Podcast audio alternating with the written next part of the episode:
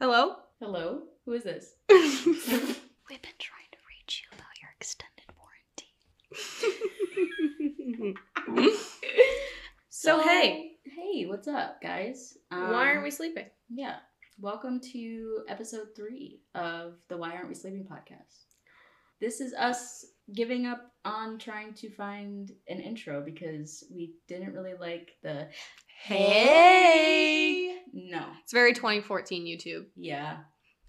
And it's just not really us. So I feel like we should just go with the flow. Just start recording, don't even tell me. Sweet. And we'll just go. Um, so why aren't you sleeping? This week, I feel like I'm not sleeping just because I've been watching Sex in the City the whole time. Literally, two nights ago, I stayed up all night finishing it.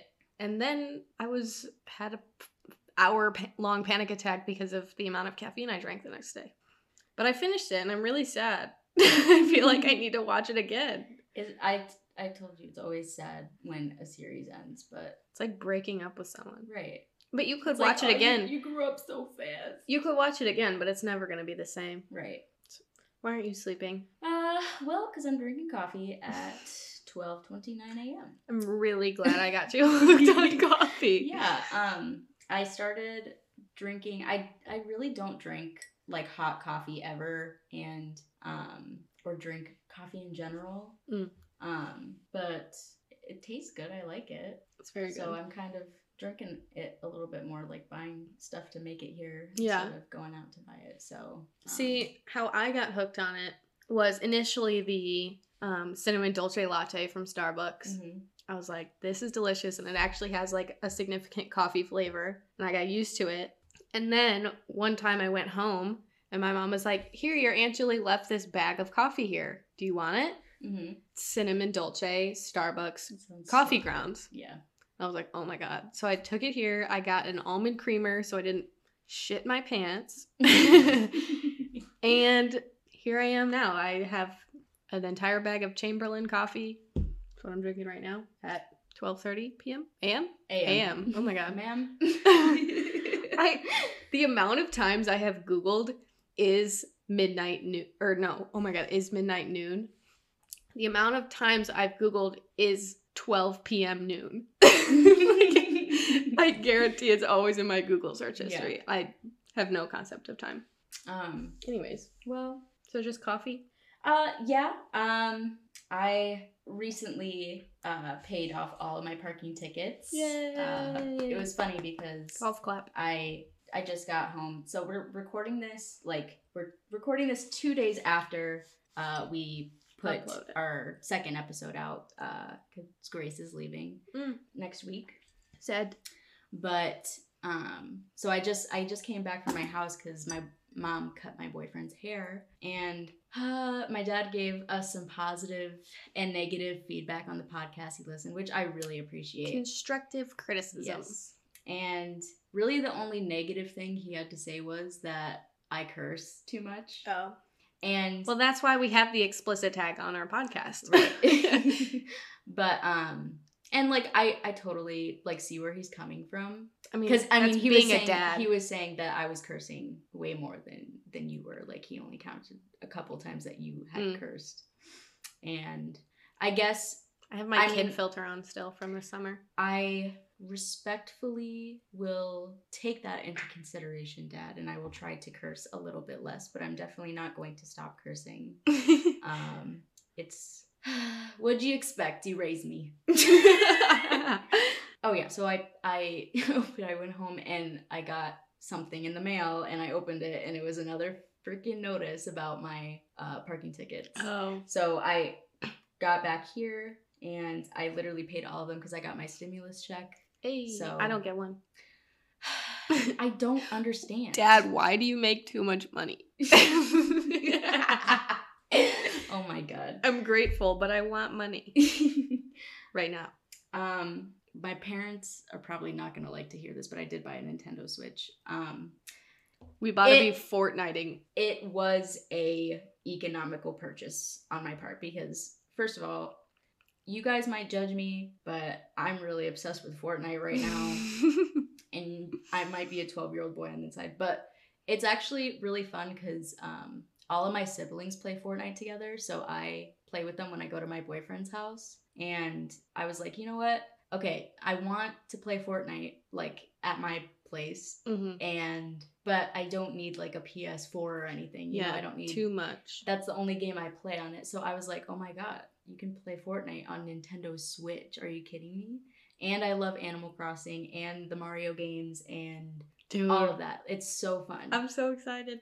and so I actually got the Animal Crossing edition of it. So it's like this like light or this like pastel green So cute. and uh teal and then the the console that like you put the Nintendo Switch on it's like beige. It's really cute and it's got like this little water scene and three little bears on a little island. It's so cute. Um so yeah um that's pretty much been my week. So we want your guys' input because we are having a little bit of trouble like finding a niche for like something consistent in our intros. yes. So so for for this episode, we are going to be focusing on music news Things that are happening intro. in the industry right now. because we want to warm you guys up. And I know that sounded really weird. Um, we want to kind of have a, a smooth transition between talking about us and talking about music. Mm-hmm. and we don't have to keep it all on music news. We can talk about pop culture, but this works out great because a few things happened this week, the Grammys and um, stuff like that, that relates to music and is also something that a lot of people know about. Yeah. So hopefully we can. But if you guys have any suggestions of what you think we should do, please like tweet at us. We could do smaller artist shout outs, Yeah. our favorite songs of the week, stuff like Mhm. that.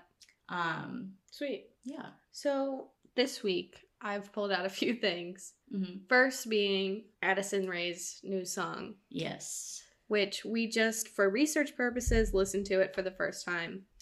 If you don't know who Addison Rae is, she is a TikTok really star. famous TikToker, and she does does this nose scrunchy thing, and um, She's dating Bryce Hall. yeah.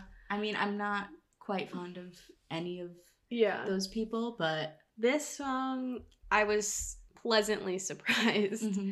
I think it's very catchy. And she's like, basically, the point of the song is she's saying, Oh, this guy told me he's obsessed with me, and I'm obsessed with me too. yeah, It's just like self love. yeah, I don't know. And it's catchy.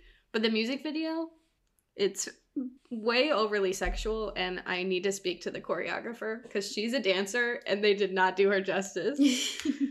yeah. What I heard wasn't that bad or anything. I don't really think everybody is meant to be a professional singer. I think a lot of people that are famous end up making some sort of music and it either takes Mhm. off or it doesn't go anywhere. yeah. And I think most of the time it doesn't really go anywhere. But um I think at this point it was a decent song, but like Yeah. you're saying, it's definitely not gonna like chart. It's not gonna Right. because because she has that image of the TikTok star that's just never gonna leave her. yeah. She's like like, baby Ariel. Mm-hmm. Baby Ariel. Ariel. Um Because there are people like Troye Sivan yeah. and like Shawn Mendes who like rose above their like yeah. YouTuber Like, nobody Viner MagCon thing. Yeah. Yeah, I just don't think she'll ever get out of that TikTok realm enough to take Mhm. off. Like Dixie D'Amelio. Right. She did a song with Liam Payne and she still is nobody. You're right. Um Moving on. What? Oh, so it's very fitting that I am going. My topic or my artist for this week is Billie Eilish because she just uh, came out as blonde, um, and I think I like it more than you do now. Like I thought you liked it more in the beginning, Oh, and I didn't. but now love I- it. I love it. I think And the cut, it's so 60s. yeah, and I I feel like she's just kind of going back to her roots because she started off She like platinum Yeah. Blonde, and Well, uh, she is blonde. yeah. I just want to know how they got that black dye out of her hair. Right, yeah. Or if it's a wig. Because her hair at the Grammys was a wig. No, the I think it was a wig because she might have been in the process of bleaching it. Oh, That's a really good point. You're like right. it could have been just like orange. You're definitely right. Because the TikToks she's been posting are from like January. yeah. And it was a wig. The end of January. I love I love her hair so much, and she's just perfect in every way. Like she literally can rock anything. She could looks amazing. literally. I didn't even know. I was She gonna say. I was gonna say dye it brown, but then I forgot that that's a normal hair color. like I was gonna be like, she could dye it brown, like poop. but brown is oh, never mind.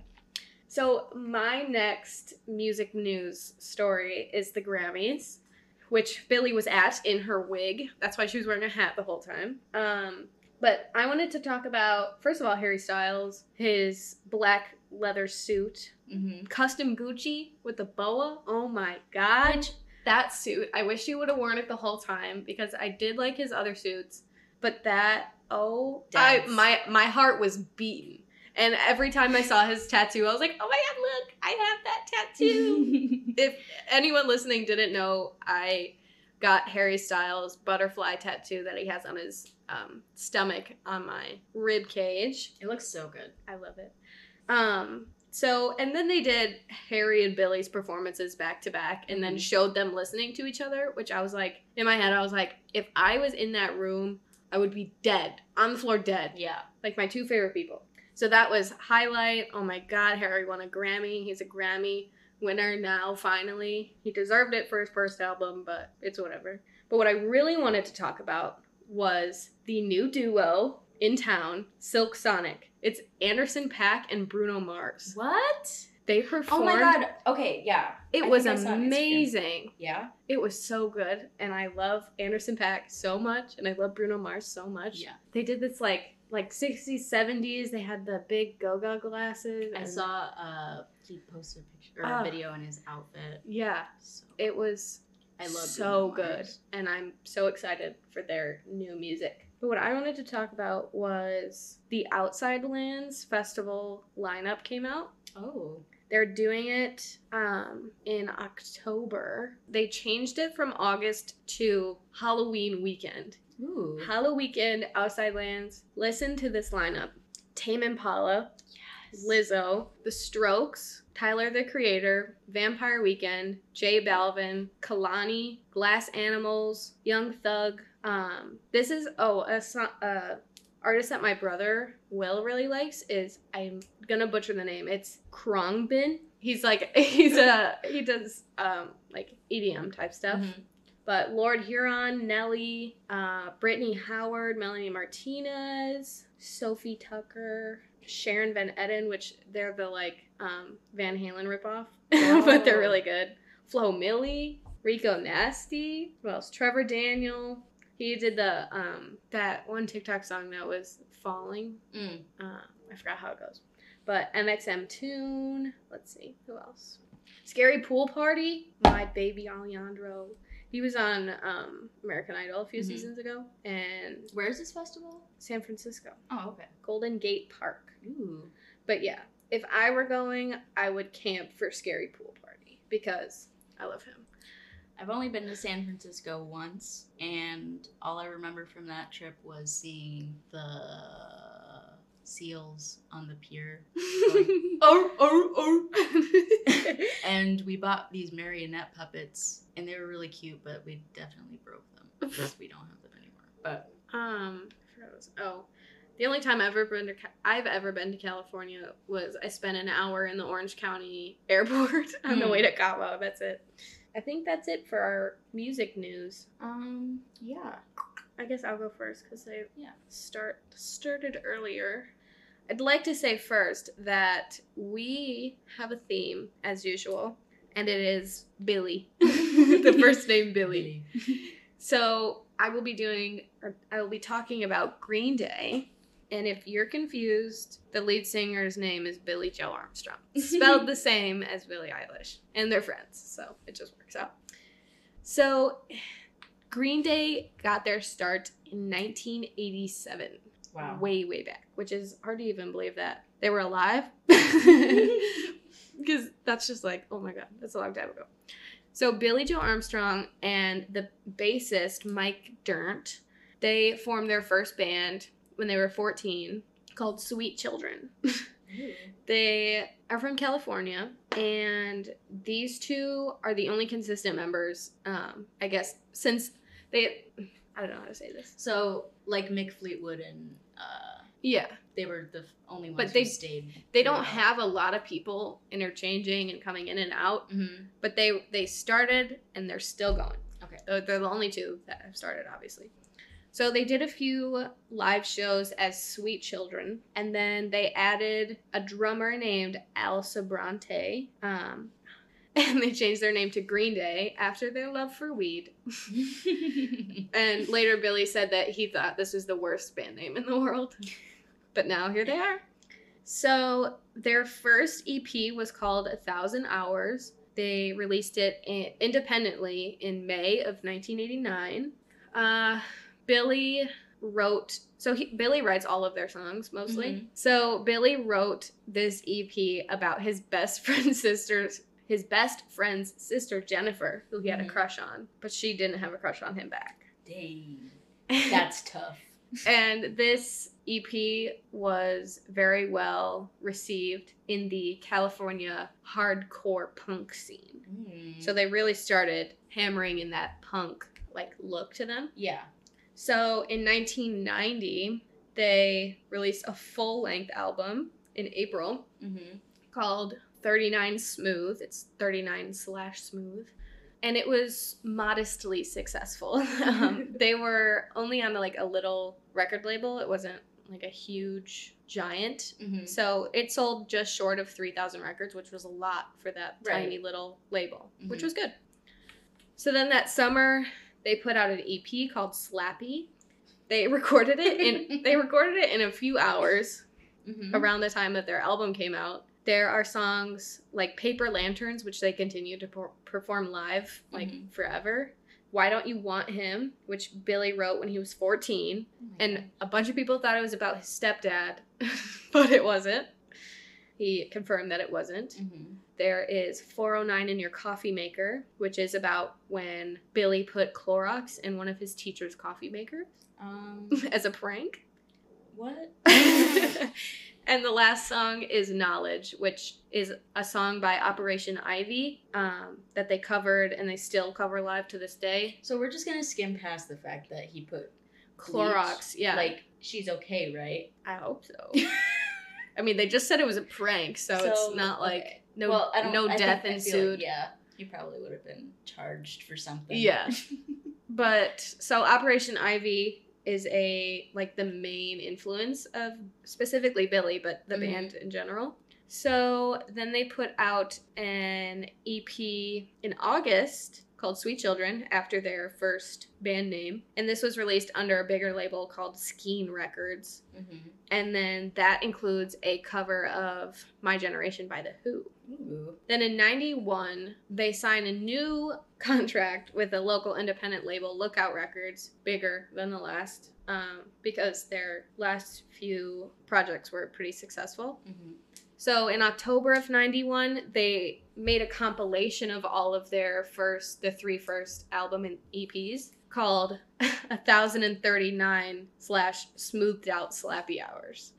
So just like a whole jumble of words that includes all their previous titles. Yeah.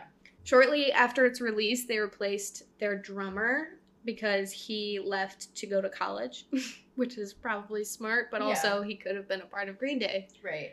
But they did replace him with their now drummer Tré Cool, and he's I mean you recognize pretty cool? you that you recognize. Oh, his real name is Frank Edwin Wright the Third, but he looks like Tré Cool, and I thy, mean- thy name is but a little bit too long. so these three are the classic three that you see now in Green Day. Um, and on the website, it said they continue to attract a cult following. And we will see that later. The Green Day fandom is a cult. Yes. A 100%. Yeah. Because it's just a bunch of punks. Yeah. So 92, they put out an album in December called Kerplunk. This is the album that we get Welcome to Paradise. Mm-hmm. Welcome to Paradise. Anyways. welcome to paradise. So the underground success of this album led to a wave of interest from major record labels, and they eventually decided to sign with Reprise Records, which is who they stick with from now on. In '93, they go on a tour. Um, that's pretty much what they were doing at the end of 92 and all year 93. Mm-hmm. So in 94 in February, they have their major label debut with the album Dookie. And MTV actually kind of shot them to success with their first single Longview. Mm-hmm. So then Basket Case comes out and it spent 5 weeks on top of the American modern rock charts. Mm-hmm. And then their fourth single for this album was When I Come Around and it stayed at number 1 on the modern rock charts for 7 weeks. Wow. Yeah. And that was in early 95 though, so like way after the album came out. Yeah. This album also won the 94 Grammy for Best Alternative Music Performance. This is where the cult part comes in. They did a show in Boston at like an outdoor like amphitheater type venue Okay. and there was a riot. Like people were like moshing and pushing so hard they pushed the barriers down and people were jumping on Oh stage. no. Then they moved to the city and they were rioting in the Oh city my god. and 100 people were injured and 45 people got arrested. This is what what is it called? It's called like group it's not group I think. It's like people go crazy for literally no reason. Yeah, Like just because everyone else is doing. But it's funny. I watched a news clip from Boston from when this happened in Mhm. '94, and the way they were talking about Green Day. First of all, they put the emphasis really weird. I can't remember how they said it. They were like, I don't. They were just emphasizing the wrong syllable in Green Day. Green Day. No, I- let me pull it up. It's so funny. Well, the band is called Green Day, and I'm sure a lot of people right now are asking who in the world are they and what is it about them that could cause a disturbance. Joyce, what do you know about the group? Well, this is what I can tell you. They have been called punk rock's hyperactive problem children, and I guess tonight we could say they lived up to that moniker. So that's my point. They were just like, who are they? Who even are these people? They're the problem children of punk rock. Anyways, Grab your kid, hide your kids, hide your wife. well, they're living up to their problem children moniker, as she says, as they do Woodstock in '94. Mm-hmm. They started a mud fight in which their bassist Mike was punched by a security guard who thought he was a fan on stage. and then they did Lollapalooza that year too, and they just blew up after that. So we're moving on to 1995. In July, they put out a song called Jar, which was originally an unreleased track from the Dookie recording sessions and is featured on the movie Angus's soundtrack. Hmm. And it debuted at number one, so nice. I don't think I've ever seen Angus. Mm, I have not. I've never heard of it till now. In October of that year, they put out their album Insomniac.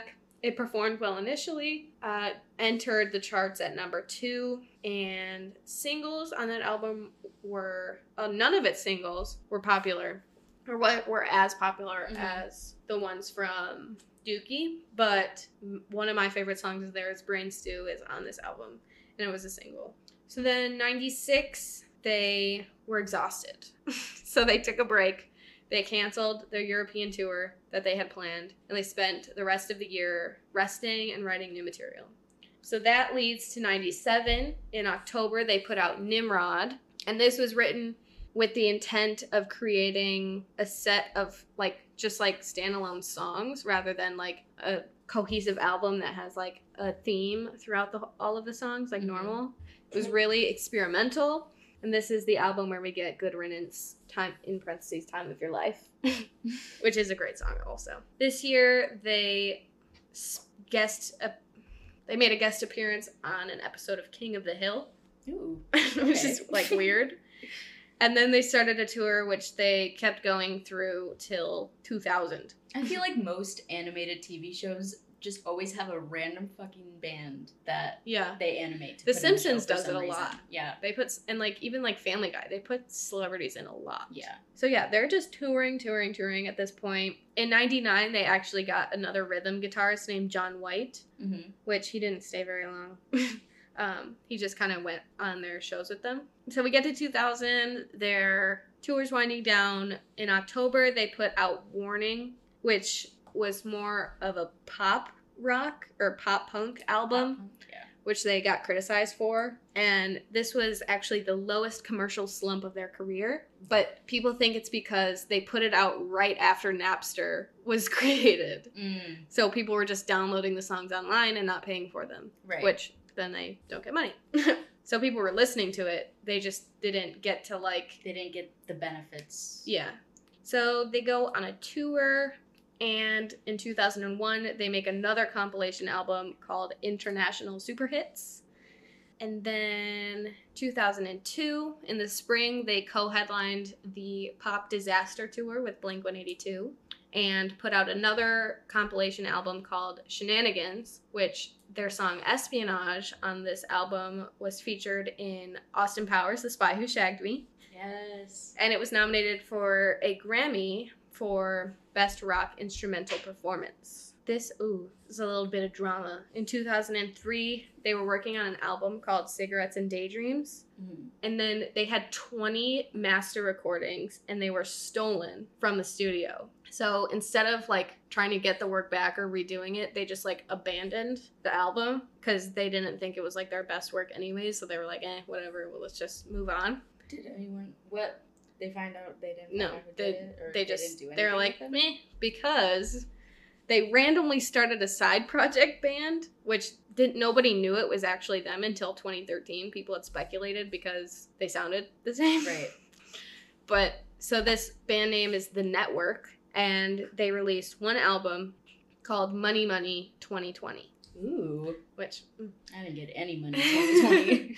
and they also this year they collaborated with Iggy Pop on his album, but didn't put on an album of them their own. And then, so that was late 2003. So in 2004, in September, they put out American Idiot. So this is categorized as an aggressive rock opera, Don't be an American idiot. but this is a whole album. Yeah. So it was a chart topper around the world. It was multi-platinum, Grammy winner for Best Rock Album in 2005, and it is easily the best reviewed album in their career. And it actually became a protest album Oh. because of all the, um, especially with the song "American Idiot," because it's the talks about the media and all that. So they had songs. This is American Idiot, Holiday, Boulevard of Broken Dreams, which won Grammy for Record of the Year at the 2006 Grammys, and Wake Me Up When September Ends, Wake me up when September ends. which I didn't find this, but I always heard that that song was about 9 11. Really? But I, No. because this was a protest album, I really don't think that's true. and I feel like that would be kind of distasteful Yeah. at the time because that was a lot. Yeah, it was like three years, like Yeah. exactly three years after. Um, but a little personal anecdote: Boulevard of Broken Dreams, in my memory, was the first song I knew all the words to. hmm I was like three, and do you have memories from when you were that little that you like think are dreams or think that you just like thought up in your head? Yeah. I have this one that I don't know if it's true, but I have this weird memory of me standing on my kitchen table, like after like a family party, singing this song to my like my extended family members, like in a diaper. Like I was that little. but because my older brother Mitch was a total Green Day nerd. I mean, he was in high school already, Yeah. or he was like in eighth grade when this album came out. So that year for his birthday, my mom got him a Green Day album, but pretended it was from, or not a Green Day poster, but pretended it was from me. hmm So like whenever I'd walk into his room and see it, I'd be like, I got you that poster. But I didn't. My mom just, or I, my mom got it, but I wanted to put my name on it. it was my idea, I guess. But yeah, that song is just a very, very special place in my heart. I love Um, Green Day. I think, I mean, I definitely am not like as big of a fan as maybe like my cousin, my cousin, my aunt, Destiny. Yeah, I mean, I'm more familiar with their so old many stuff. iconic hmm hits, Yeah, and I love punk rock music. it's so good. hmm It just makes you want to yell and stomp around. And I feel nostalgic listening to Green Day. yeah, same. Because it reminds me of when Mitch lived at home. Um, so for this album, they go on a world tour, which in the southern southern states, they said that their shows were always like 60 to 75% full and they often got booed off because of their like uber political stance against um, Bush at this point because that's when he was rerunning Oh, okay. for president.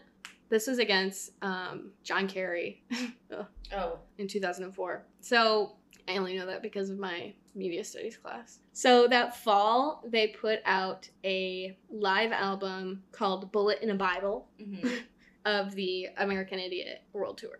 So 2005 to 2008, they were just like kind of laying low. They were doing shows. They were in the Simpsons movie. hmm Like I think, oh my god, I totally remember that Yeah. actually. Really? Yeah, because they perform and then like the stage sinks.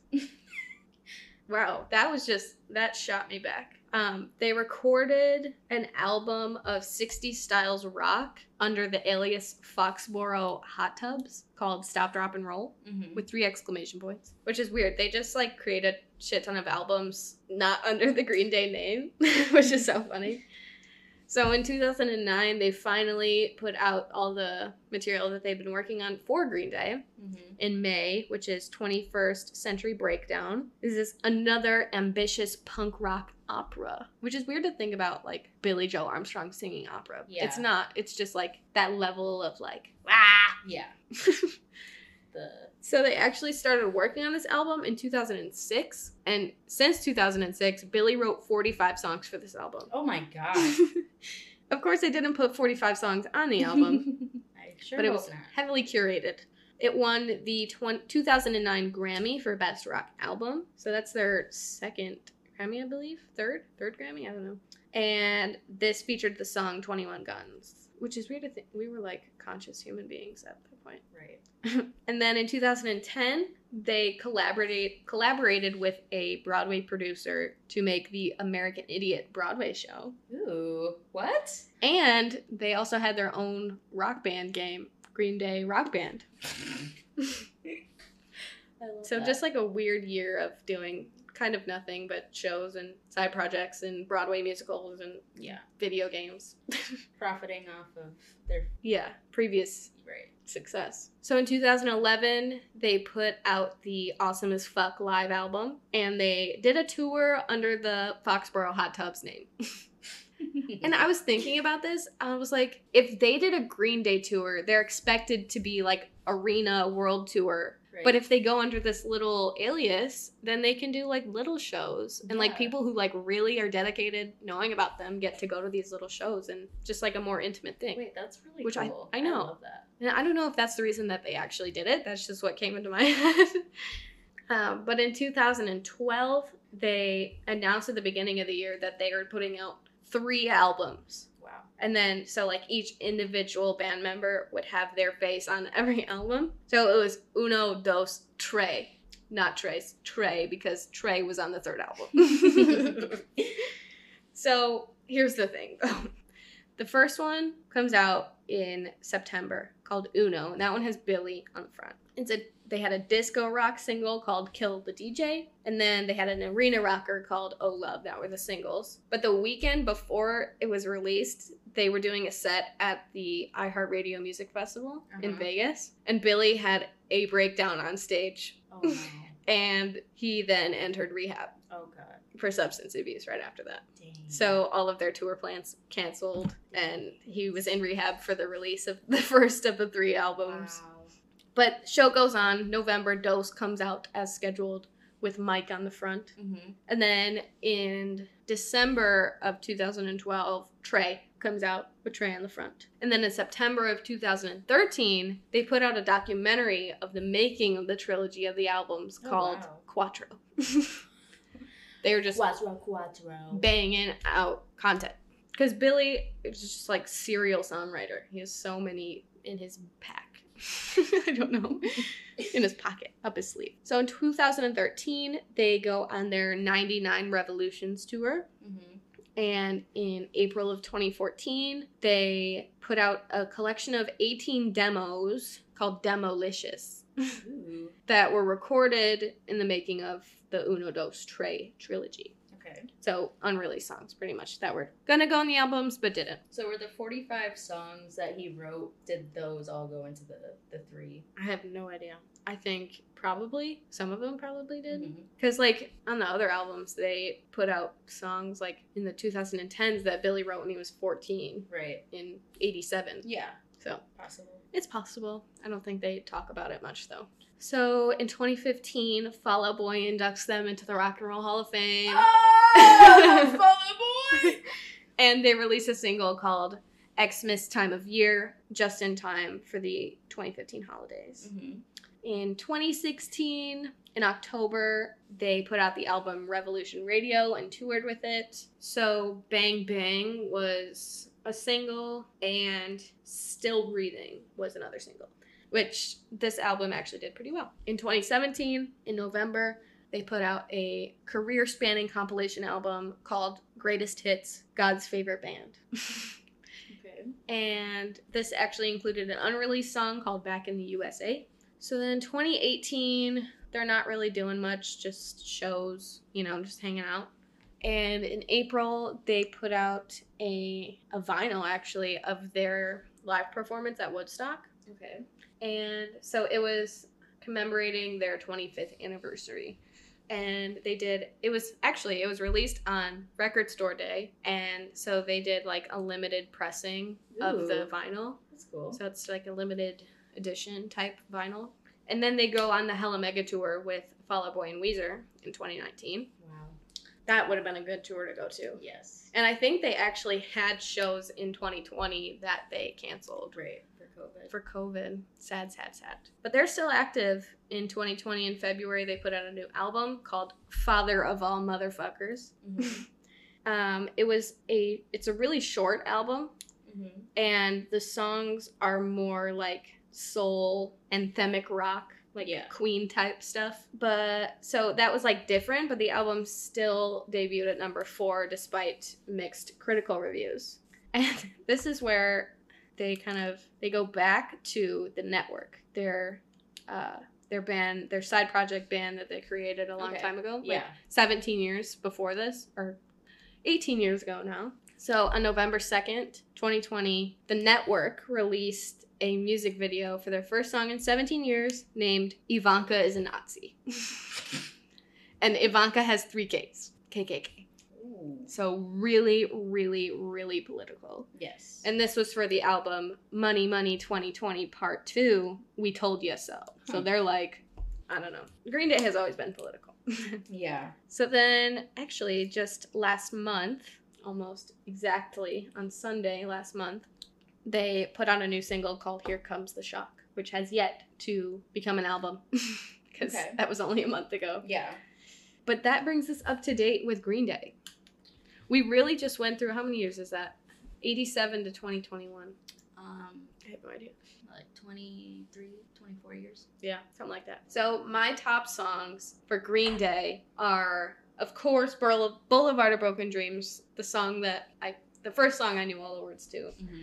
My other favorites are Basket Case, Brain Stew, and Welcome to Paradise. They're just classics, make you want to stomp and raise your fist to the man. Maybe throw him a finger. Stick it to the man. Meiosis. They're terminal. Every last one of them.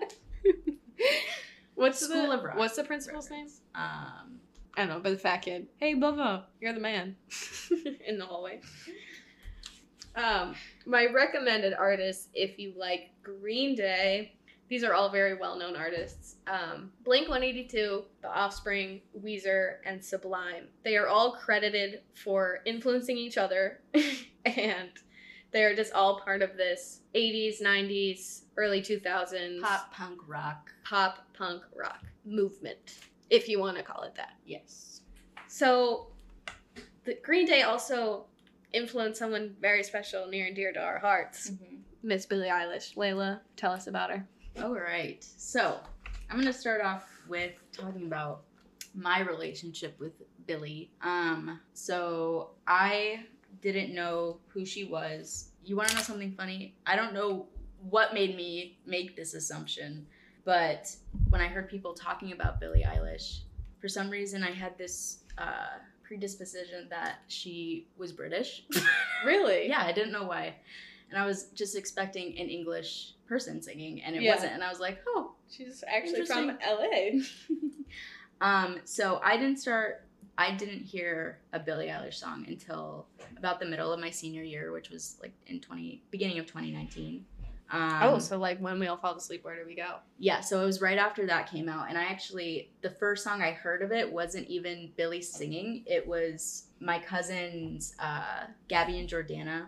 They sung uh, "Wish You Were Gay" uh, at their school talent show, and my aunt sent me a video of it, and I was like, "Wait, That's a really good song. that's a good song." I was like, "Maybe I should listen to Billie." So I went. I went, I listened to that song, watched the video, and then I went to all of these, all of her other songs, and wow, right? wow. And I can't imagine experiencing all of her music at once. listen, all the thing is, I have never been like, there are very few songs that like will make me feel a certain emotion. Mm. And I think that's when you can tell when a song is really good is when it like really touches your soul. And Yeah. it wasn't necessary uh, the so and it wasn't even the song when the party's over. It was the video that made me cry yeah, for no reason. Yeah, it's she's literally just- nothing. crying black tears. And but like she's such an artist musically like sh- she It's in her blood. her like mind is just so creative and like Yeah. she Did you know she amazing. has that um, thing where when she listens to music, she like sees colors? yeah And and that's like in her journal, as we saw in the documentary. Like Mhm. she's like, "This is what the song looks like." Yeah. it's just so cool. um I love her brain. so i'm not i'm not gonna go through like the full documentary uh uh it's called uh, the world's a little blurry um on apple tv if you want to watch it please go watch it It's so good. I've seen it four times and I cry every time. um oh okay so going back to me and billie so she headlined summerfest in 2019 the summer after my senior year and i never got tickets or anything but i went to summerfest the day that she was performing um and so i was there with my ex it's not that important but it is kind of important for the purpose of this story um so we had walked up to the I think it's the American Family Insurance Theater.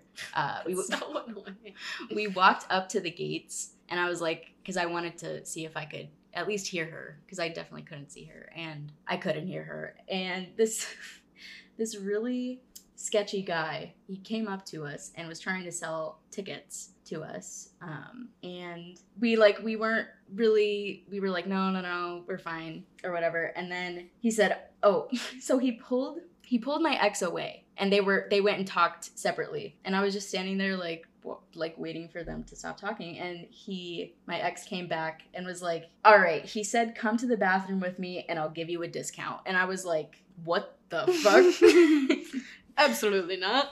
um so obviously that uh made the suspicion rise even more Mm. and i was like absolutely not you're not doing that and honestly no shade but if i knew he was going to be this the my ex Mm. i would have made him go in the bathroom because i will do anything for billie eilish Ugh. um a little something recent oh we have a poster of her in our living room as Mhm. well so this is what kind of sparked the idea of the podcast because grace got me this huge Mhm. huge portrait of uh Kurt Cobain. Kurt Cobain.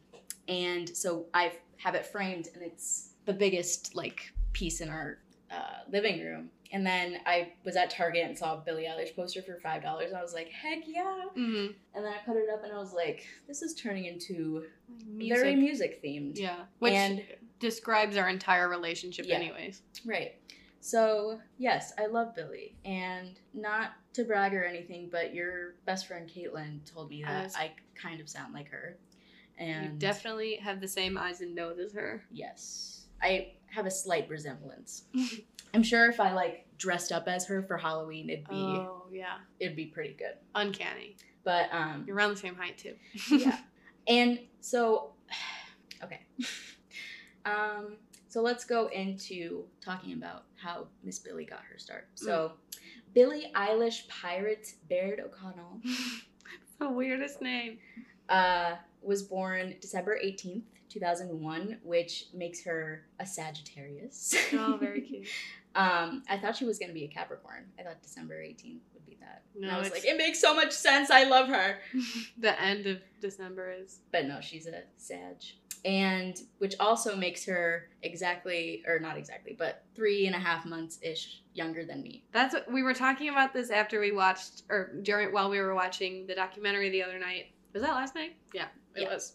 Just how weird it is that she's a year and a month younger than me. mm-hmm. And I look up to her so much. yeah And it's just so weird to think about. Like, there's that normal, like, conventional hierarchy that as you're older, you feel more like authority over someone that's younger than you. right But maybe it's her fame or just like. I, I feel like I just have so much respect for her as a human being. Like Yeah. she's she's younger than me, but she is so mature. yeah, And she's way more mature than. is like making she had to be. right. And she's definitely like she is just an amazing person. She Mhm. uh, is a humanitarian and not only does she make incredible music, but she is an incredible person. Right. Just in general. yeah, which that does command a lot of respect. Because we don't really like famous people who are dicks, No, you know?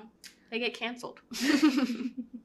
Um, so Billie Eilish grew up in Los Angeles, California, with her mom Maggie. Is it Baird? Baird, yeah. Mag- Wait, hold on. Did you find anywhere that Phineas gave her middle name Pirate?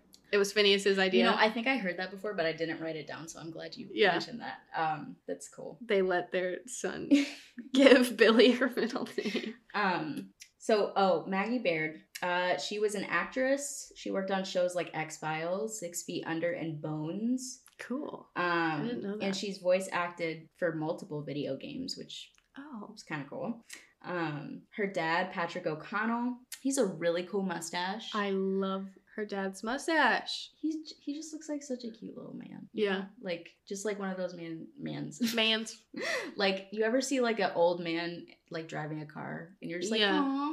Like he just looks cute. His mustache is really majestic.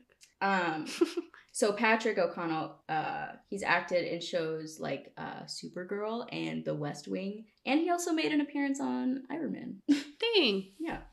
Um, Billie was homeschooled with her older brother Phineas, who is another musician, which I'll definitely will probably cover at some point in time. So I won't go into detail with his workings or his musical works, but um, He's very intertwined with Billie though. He writes but a lot she of her yeah music. she she works with Billie. She he work so he works a lot with Billie on her music. Um, and yeah, so she she's also vegan. hmm Um, I, think only knew that. recently. I think she went vegan in like 2017 Yeah. or something. But I um, only knew that because she had vegan uh, chicken nuggets in her hot wings. Oh wings. yeah, I did watch that. interview.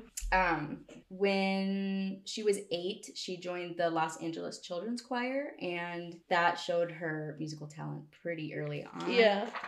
Um, so her mom was their homeschool teacher, and uh, she had a songwriting class. Um, Cool. So at age 11, Billie wrote a song about uh, a zombie apocalypse for her mom's class, and uh, it inspired her to start writing more songs with Phineas. But so when I was doing research on this, that part in particular made me think that Billie really liked writing songs, but No. after watching the documentary, she, She hated hates it. it. And Phineas is really good at it, but I think I I can't even imagine writing a song. I was I feel like it's so hard. Just from my interpretation, this may not be true at all, but it's it must be so scary to put all your feelings Mhm. into one thing and putting it out for the world to Right. hear. So I'm sure like cuz I know my brain is just like a never-ending loop of overthinking Mm-hmm. and I'm sure I think hers is too. She's dealt with a lot of depression and anxiety.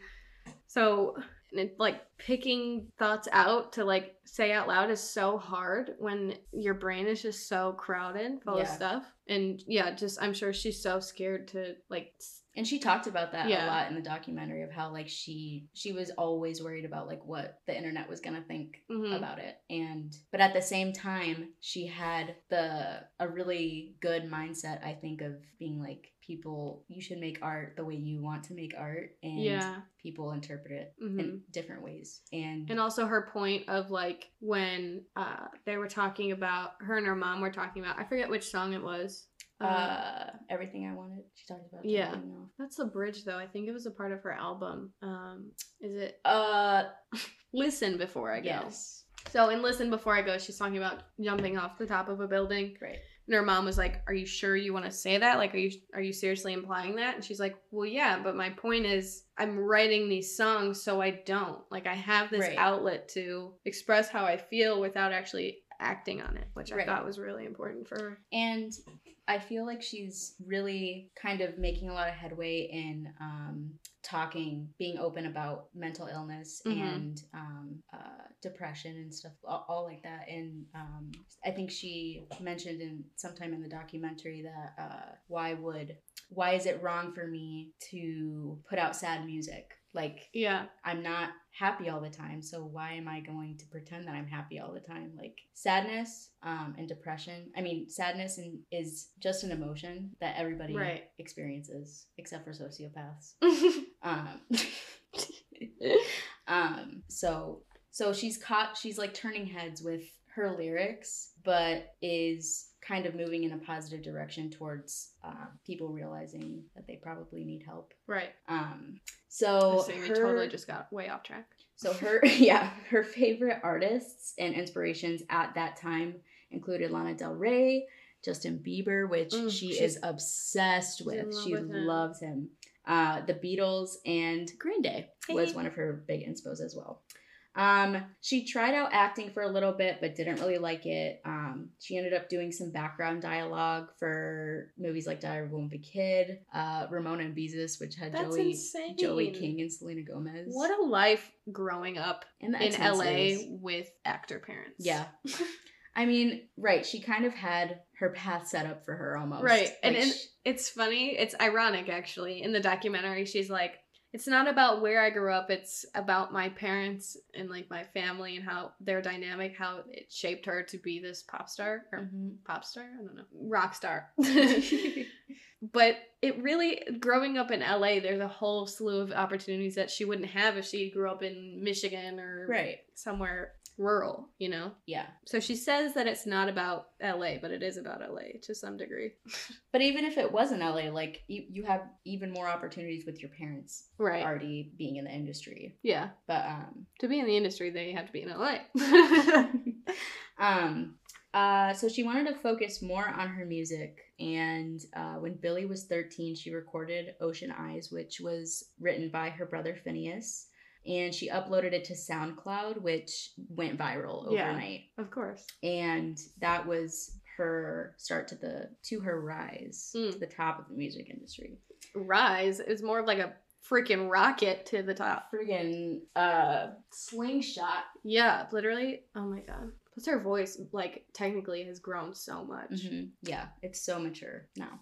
Uh, so after that went viral, Billie um, ended up signing with Dark Room, the label, in 2016, which uh, released Billie's "Don't Smile at Me" uh, EP I love that EP. in August of, of 2017, um, which was written by her and her brother Phineas, and there was only eight songs on it, but was still I love that album. Yeah. Like there's I. mm, there's very few like artists that like I will love an entire album like start to finish. She is an and album she is one of those. Yeah. I love every single song she's ever put out, which is okay.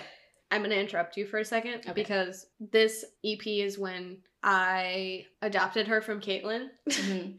uh, because I am going to say Caitlyn is her most OG fan. Billie I'm gonna shout or- out. Yeah, Caitlyn was She was there at the very, very beginning and went to her tour of Don't Smile at Me. Her ticket was twelve dollars for the front row.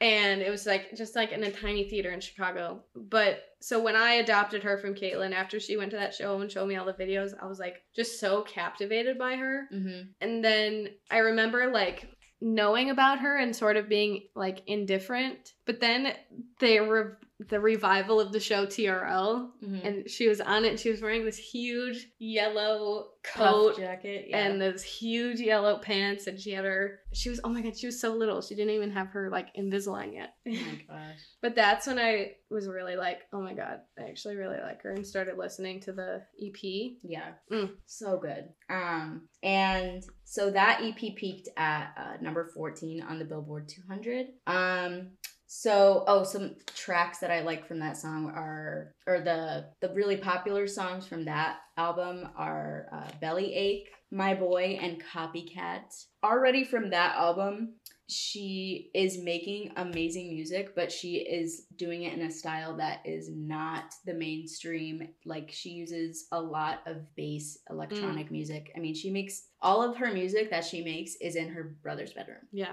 still Still. to this day. so, or on tour. yes. Um so her fame came so quick uh and before we knew it her debut album When We Fall Asleep Where Do We Go released in March of 2019 along with her releasing Bad Guy, which was her first mega hit of her career. Everybody knows Bad Guy now. My stepdad knows a lot of other people who have sung Bad Guy as like covers. Uh, yeah, a lot of like pretty much everybody Mhm. knows that. I know I've told you this a million bazillion times and I tell everybody this, but the day that this album came out, I Mhm. was anticipating it so hard. I was driving home a 14 hour car ride from um, Pensacola, Mm-hmm. Florida, and I listened to her album on repeat the entire way home. And in that car ride, I formed a unbreakable bond with the song I Love You. Mm-hmm. And when she performed it live, I sobbed Oh my god. so Yeah. hard. Mm-hmm. Um, I saw her in I want to say April of 2019. Mm-hmm. So I'll go into her tour a little bit. Um, in Chicago, at least, she had sold out the Aragon Ballroom, which is a completely standing room. It's not an arena; it's more of like a theater. Mm-hmm. And so Caitlin and I had gotten tickets for the general admission at the Aragon Ballroom, but since this is, I think they didn't anticipate her being so famous at this point. Okay. So they booked smaller venues. So when the album came out and it was at such of a success that it was, Yeah. they upgraded to like a full arena tour Mm-hmm. and they upgraded her to the United Center. And me and Caitlin were so excited, but then we realized that they were reassigning our tickets to seats rather than just keeping us all in the general admission. Mm-hmm. And we were some of the lucky ones. We got in like the 100 level of the Mhm. arena, but we knew some people that had bought tickets in general admission and were up in the 300 level of the United Oh Center. wow. So that was, and there was a lot of controversy about that. She got a lot of backlash for that, Mhm. but I it feel like was that was kind of out of her control. yeah, definitely. Um, it de- it wasn't her, Yeah. but her team should have thought about that. yeah. Regardless, the show was amazing. Like I can't put it into words. Mm-hmm. Again, I love you. I sobbed, Yeah. and thank God she didn't have any broken ankles at that point yet. Mm-hmm. But yeah, her tour. I mean, it was pretty much a stamp of her Coachella set. Mm-hmm. But the visuals during All the Good Girls Go to Hell, she had burning baby dolls in the background. Ugh, it was so good. So you can continue. Um, so and this album even captured her unique style even more. Um, she was very positively outspoken. She talked about even more controversial things and um I'm sure was making people angry. Mhm. Old people. Definitely. um, especially with her song Xanny, which is um, about her surrounding herself with self destructing People. self-destructive people and uh, that she didn't need drugs to have a good time Yeah. The lyric that really sums up the whole song is I can't afford to love someone who isn't dying by mistake. And she's said that forever. mm-hmm. Like they're consciously making decisions that is lessening their lifespan. And she ain't for it. yeah so still in 2019 she ended up winning um, an mtv video award um, an american music award and was named billboard's woman of the year in Oh. 2019 um, so that's pretty cool. Those were her first like really big Mm-hmm. achievements. So then in january 2020 billie became the youngest artist the youngest artist to write and record the title track for the james bond movie series. So yes that was called no time to die um, which I feel like that's her only song that I don't really listen to. me neither i mean it's not a bad song No. it's, just, really James Bond. yes Which was her assignment, so she did really well. yes um So for the 2020 Grammys, uh, Billie became the first woman and the second artist overall to sweep the Big Four. Uh, the categories were Album of the Year, Song of the Year, Record, of, the, year, and Best New Artist. And then on top of that, she also got Best Pop Vocal Album. And Phineas got producer of the year. She had an arm. She had to They, hug they had what, 11 together? Yes. That year? Yeah, crazy. And watching the documentary and watching like all of the artists' reactions every time Billy was getting called Yeah. up for these awards, they were like, "What the fuck?" Yeah. Like they weren't actually like that. They're good sports, I'm sure. But Yeah. Dang, she really cashed out in 2020. Um, Rightfully so. yeah, she deserved every single one, I think. Mm. Um, she won, and then she won two Grammys in 2021. Um, Just last weekend. Yes, and that included Record of the Year for Everything I Wanted, the song, uh, which was, I remember when that came out last year. That was, wow. I mean, people were talking about it all the time. And it was, it's a song about her struggle with uh, mental illness and her brother uh, being kind of like her saving her guardian angel, Mhm. kind of. Um, I love that that's one of the songs, like, I Love You mhm. and Everything I Wanted. You can really hear Finneas's backup vocals. Yeah. And I, I think that's just so special, especially for Everything I Wanted. Yeah.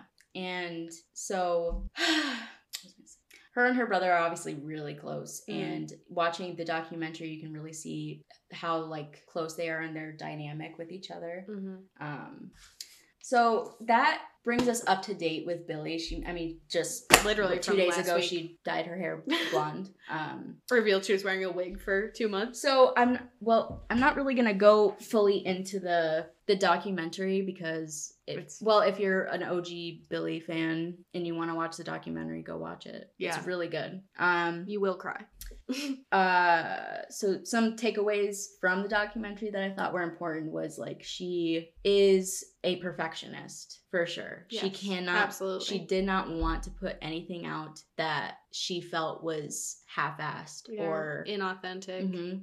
Um, she didn't like being directed by other people. She is an artist on her own and she needed full authority and control Yeah. in order to make it what she wants in her mind. I don't. I, I wanted to point this out, and I don't know if you caught it, but when they wrapped for when the party's over, Mm-hmm. did you hear her say, "I'm directing all my music videos from now Yeah, on"? Like she was just so frustrated Yeah, that someone was trying to bring to life her vision when she could just do it herself. right. Um, uh, again with Finneas, he is like a I wouldn't say a crutch, not at all, but like she Finneas definitely pushes Billie a Mhm. lot to like be He's like a mentor. Yeah. So another interesting thing, uh, the doc- the documentary really goes into um, her Tourette's, um, which is something that I thought about mentioning before in my research, but I feel like Billie would not would rather not us like speak on it, Mhm. if that makes sense. Like, I feel like I didn't want to make that the main point Yeah. Of her music because it's not, and she hit it pretty well. I didn't even know she had Tourette's until um, people made a lot of compilations of it. Actually, like yeah, they her would catch her during interviews, radio interviews where she just like blinks and like turns her head. and it's not the kind of Tourette's that are is verbal. Vocal, yeah. Um, it's just Her her, eyes. eyes. will move around and she'll move her head. Um, so it's really not like extremely noticeable, but it is an insecurity of hers, I think. Uh, Yeah, she definitely tries to Yeah. hide it. um, she used to dance. She used to be a really, really good dancer. Um, and she loved it, but then she tore her growth plate in her hip. Um, Ugh. which she mentioned that she doesn't want to screw up her music career because she loved dance, but she can't do it anymore. Mm-hmm. And that was one of her passions. So like she can't mess this up because this is a big passion of hers. Hold on, wait. To...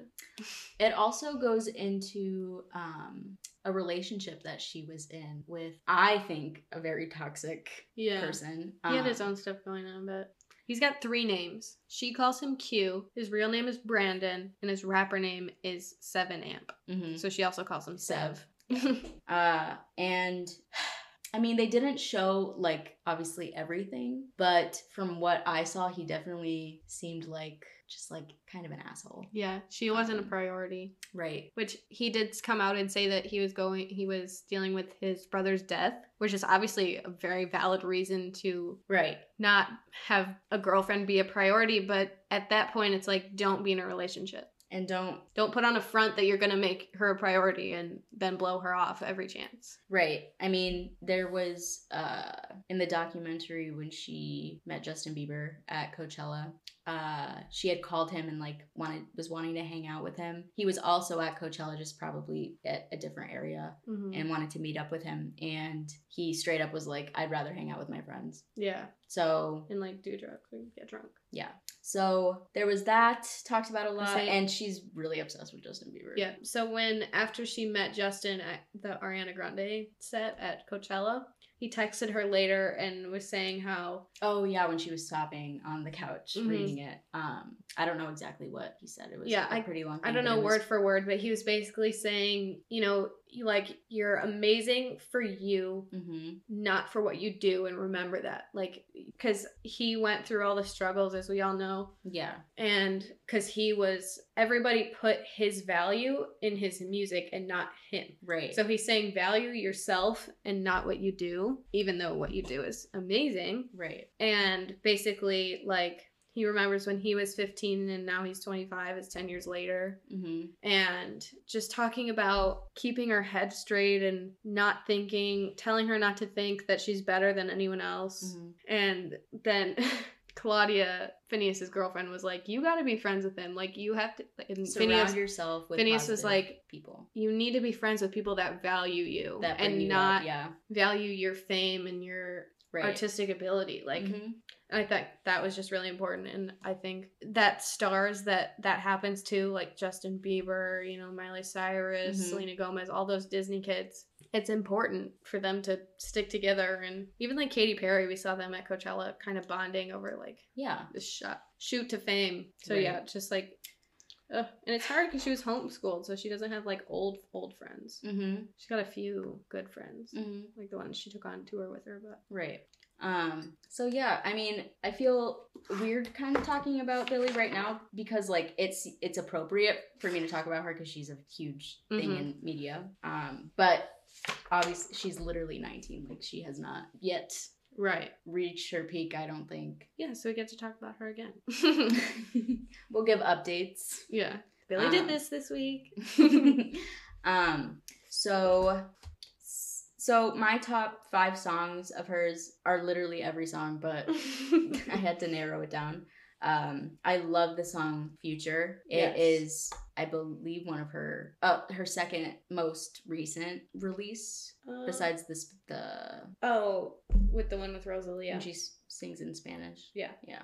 Los olvidar yes. Yeah so it is because it came out this summer. Hmm So I love Future. Uh, the song "I Love You" is amazing, and I love don't make me cry. "Therefore I Am." It's such Yes. a bop. I love it. i always forget about it damn Uh, when the party's over and I don't want to be you anymore is amazing. that was my cry okay so i have these like really self-deprecating dep- Deprecating. deprecating self-deprecating cry songs hmm and I don't want to be you anymore is one of them, along with liability by Mhm. Lorde.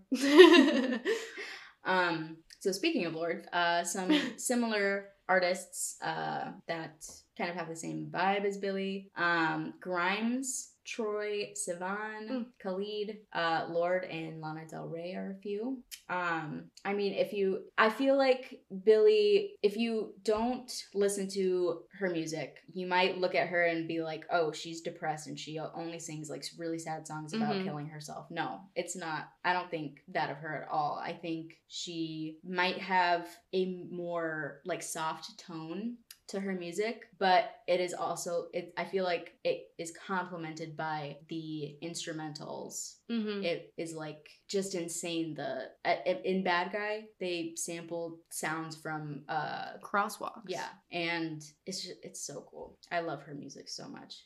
Follow us on Instagram Why aren't we sleeping? We've got Twitter. at WAWS Podcast. I forgot to mention it last week, but we every episode we're doing a Spotify playlist Yeah. of oh yeah. of our top songs from the artists and our recommended artists. So that link is in our link tree on our Instagram and Twitter. You can find us on Anchor FM, Spotify playlists, Spotify, Spotify podcasts, Uh, Google Podcasts. We're everywhere now. And we found out today that four percent of our listeners are in Australia. Yeah. So so whoever, if you're in Victoria, Australia, Please let us know us who up. you are and why, how you found us. Because I don't know.